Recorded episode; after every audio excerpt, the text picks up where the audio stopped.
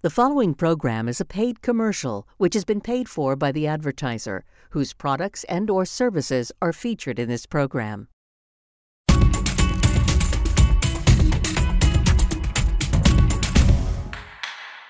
Hi, welcome back to Litigate This with Eric Meza, one of the attorneys at the CLM law firm. Today we're talking about possible resolutions for DWIs.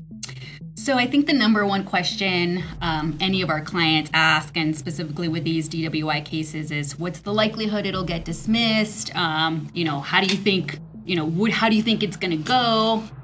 That is a million dollar question, right? And let me just start by saying this. This in no means is legal advice. It is case by case specific. And if you do find yourself in this situation, I definitely definitely recommend you speaking to an attorney. This is just kind of in general. But in general, there are multiple ways to get a DWI dismissed, right? First and foremost, I think what we look for at CLM is if you qualify for PTD. Now, PTD's pretrial diversion. It's a program where if you participate and meet a couple requirements, you can get your case dismissed.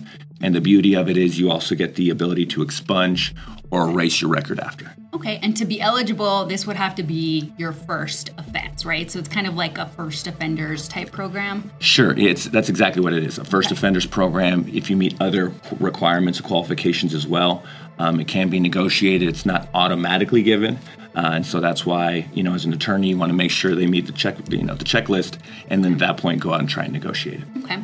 So if PTD is a possible uh, scenario to resolve your case, what exactly goes into the PTD program? What does what does someone have to do? How long does it normally take? Sure.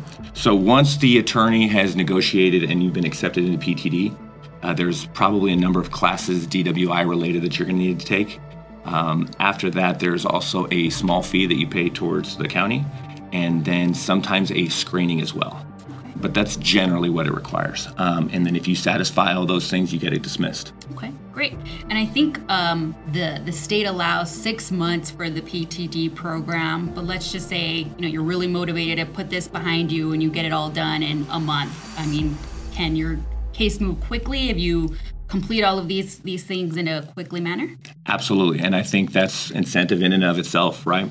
It used to be where you had to wait the six months. Now, if you finish everything within a week, two weeks, a month, it doesn't matter. You'll automatically uh, be, get out of the PTD program, and then they'll move for your case to be dismissed. Okay.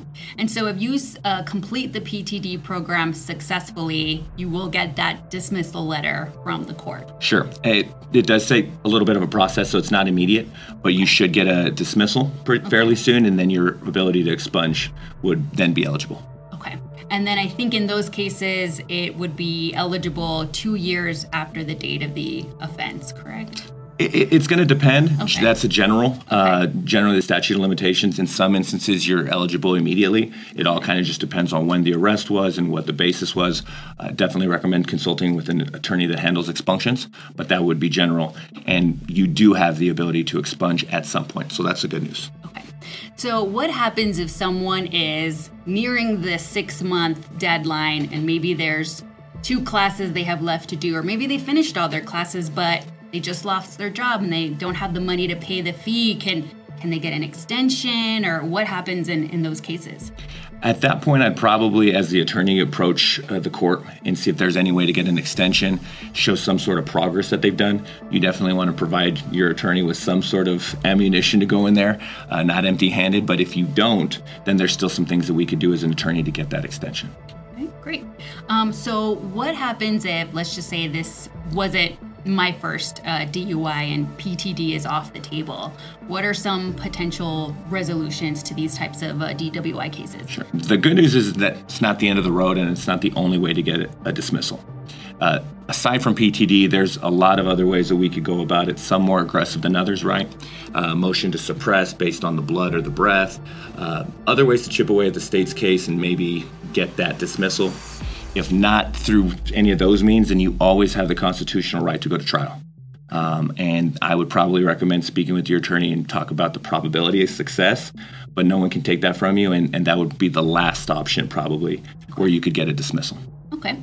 And then um, I think a lot of the ways these cases are resolved are either maybe through probation or some clients just opt in to get a jail recommendation and just do do the time, right? Sure, you do have that option. Uh, you know, the thing about DWI is that may, many don't realize in Texas is it gets enhanced. So after you have one DWI conviction, the next one's going to go up. So it would be theoretically from a Class B misdemeanor to Class A.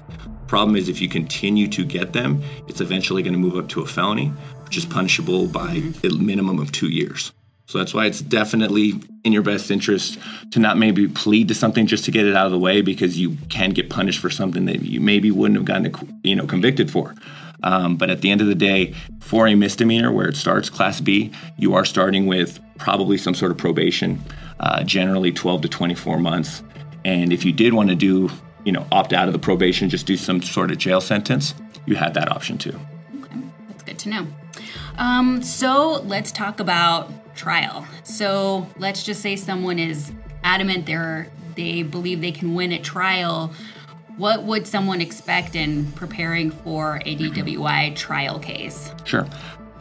It varies, right? But I think with CLM, what we like to do is we like to have the client come in, review all the evidence. We weren't there, right? Mm-hmm. And so we want to know what was said in the police report, how accurate is this, what about this in the video? We kind of collaborate with the client. We prepare through that, and then also making sure we have all the evidence, subpoenaed everybody, um, maybe the qualifications of the person that took the breathalyzer or who analyzed the blood.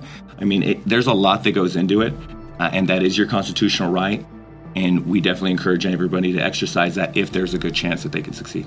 And I think this is where the cases get really technical and where um, uh, retaining experts, right, to look at the evidence. Um, I know we've had cases where we've hired uh, blood experts to analyze that whole process. I know there's a whole handbook of rules of the proper way to, uh, you know, gather the breath specimen, gather the, the blood specimen. And so, how important is it, especially if you're going to trial, uh, you know, to have the funds and, and get these experts uh, on our side? If it was me, I, I would, right? And I understand not everybody has the ability or those type of funds. Now, if you don't, even if you have an appointed attorney or retained, you still have the ability to ask the court to pay for those experts because it's your right. But I think they're crucial. I think the state's going to show up with their experts, and so it's only right that we rebut their testimony with our experts. And as you alluded to, we've had a lot of success with blood experts, breath experts, experts that come in and this is what they do, and they're able to call into question, you know, the specimen or the state's case, and that's led to our success in trial. Great. And so, in terms of um, uh, you know testimony at trial, um, you know, obviously, so many factors come into play, whether or not. Um, you know, other witnesses show up, police testimony. Uh, does the client, him, him or herself, testify in the trial? That's a good question. Uh, you hear it in Law and Order all the time, right? You have the right to remain silent, and we can never force anybody, nor do I encourage anyone to do it if they don't want to. It's their choice. You know, we've been in trial, and sometimes it's been more of a play by ear, where the client, the defendant, is ready to testify if need be, but it's not our burden. And so we kind of wait to see what the state's cases look like and then make a game time decision. But it's definitely the defendant's option, and we prepare for it if we need it, um, but we don't necessarily exercise it all the time. Right. And just along the timing issues, if someone does want to take their DW case to trial, how long are they looking at from the date of offense to maybe a, a possible jury trial date? you may get tired of hearing this, but I think the pandemic has kind of uh, put a put a little bit of a delay on everything, right? But with that said, generally, I'd say be anywhere between four months for a quick resolution Again, it all depends on if there was blood drawn that needs to get shipped out to independent analysis. There's a lot of variables outside of our control, but we do try to control the things that we can, right? And so, with that said, anywhere between three or four months to possibly a year if you actually wanted to go to trial. And one thing that I should say is that you should be aware that during that time frame, you may be required to be blowing into an interlock device or machine, and generally you don't get credit for that if you do end up going to probation. So that's why you definitely want to assess the situation and see if it's in your best interest. Because if you think it's going to be inevitable, then we might as well work right. towards getting the best resolution now, put you on probation so you don't waste all that time that you right. were. And that's a good point. That was going to be my next question. Um, you know, a lot of people with the interlock machines, the mobile devices, they're really expensive, and not a lot of people have either the funds nor the patience to continue, you know, adhering to their bond conditions, PR bond conditions, being on these interlocks and waiting for for their trial date. I think a lot people would maybe would rather just try to resolve it in the best way possible. Absolutely. I mean, these devices can range anywhere between 50 to 150 dollars a month. I mean, that's a lot of groceries, that's a lot of bills for for everyone me included. So, I think the best thing to do is to figure out what your probability of success is immediately. Right? If the evidence doesn't look too good for the state and it looks like something we would proceed to in trial, then I think it's worth it. But if it looks like we're just prolonging the inevitable and there's probably going to be some sort of probation and conviction at the end, let's be real, let's be mm-hmm. honest, and at that point try to get the best deal on the table so you're not wasting your money and you're at least getting credit for the time that you are right. blowing into that device. I think that kind of segues into uh, you know a topic related to DWIs. It's this whole interlock device. I know we get a lot of calls from clients who you know, um, I, I tested positive, but I swear I wasn't drinking. I think the machine is faulty. Um, you know, my my probation officer, my PR bond officer, you know, I have a warrant because of these. You know, I already missed a blow. Kind of uh, walk us through that process of when we get those calls and kind of how can we resolve that unfortunately, you know, we're dealing with machines. And so these machines break if they're not calibrated correctly. And so th- there is a lot of hassle and drama involved with this. I definitely think it's a situation where you need to communicate with your attorney immediately. You know, from my perspective, the last thing I want is to find out two months after the fact that you've been having trouble with your device, and then I'm playing cleanup duty, and it's almost impossible. All right, so we've been talking about um, interlock devices, and maybe some folks out there don't know exactly what that is. So if you can kind of, we'll backtrack a little bit and kind of explain what um, an interlock device is, and I think there's a mobile device there as well. Absolutely, I made a leap. So let me explain what the interlock is. Interlock device is essentially a machine that's either put in your car, installed in your car, or you carry around a mobile device. And you're supposed to blow into it, and it takes your breath specimen. And when you blow into it, the machine detects if you have alcohol in your breath or not. Generally, if you do blow and it detects alcohol, it'll make you do it again. And when you do it again, when you blow again, it'll detect and be able to distinguish whether that's scope, mouthwash, pizza, or any of the other things that can trigger it as well. The problem is, is if you're on PR bond or some sort of restrictions, if you do blow positive, then that's obviously going to cause problems with either your bond or your probation. Right. Or you can miss the blow completely, right? That's another issue, right? if they prescribe you four separate time periods to blow during a day, if you don't blow within that time period, there's going to be some problems coming your way.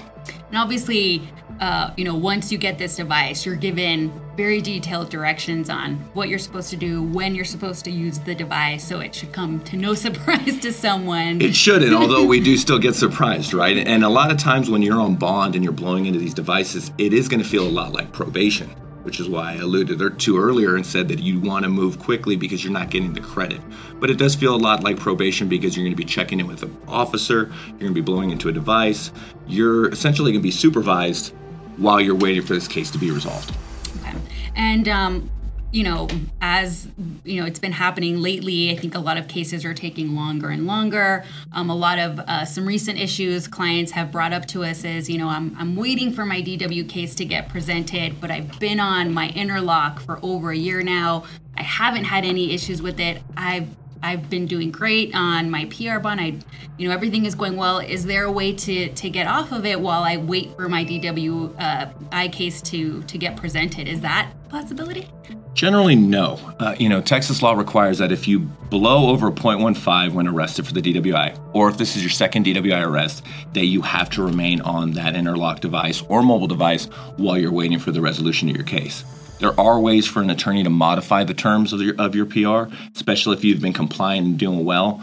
Or we can even use it when negotiating at the end. You know, hey, he or she's done great. Uh, you know, maybe a little bit of leniency as far as some of the other things. So there's things that can be done. Definitely recommend talking to an attorney about that. But at the same time, always just want to comply and keep that PR bond officer happy that about wraps up the DWI conversation for today. Thank you for being with us. If you guys have any questions for any of the attorneys at the CLM Law Firm about what we discussed today or any other issues, please call us for a free consultation 915 225 1555. Thanks. CLM Law Firm is the trial team you can trust for your criminal defense, car accident, school hearings, or parole cases. We combine our decades of experience to fight on your side as one powerhouse team, standing with you, standing for you. CLM Law Firm.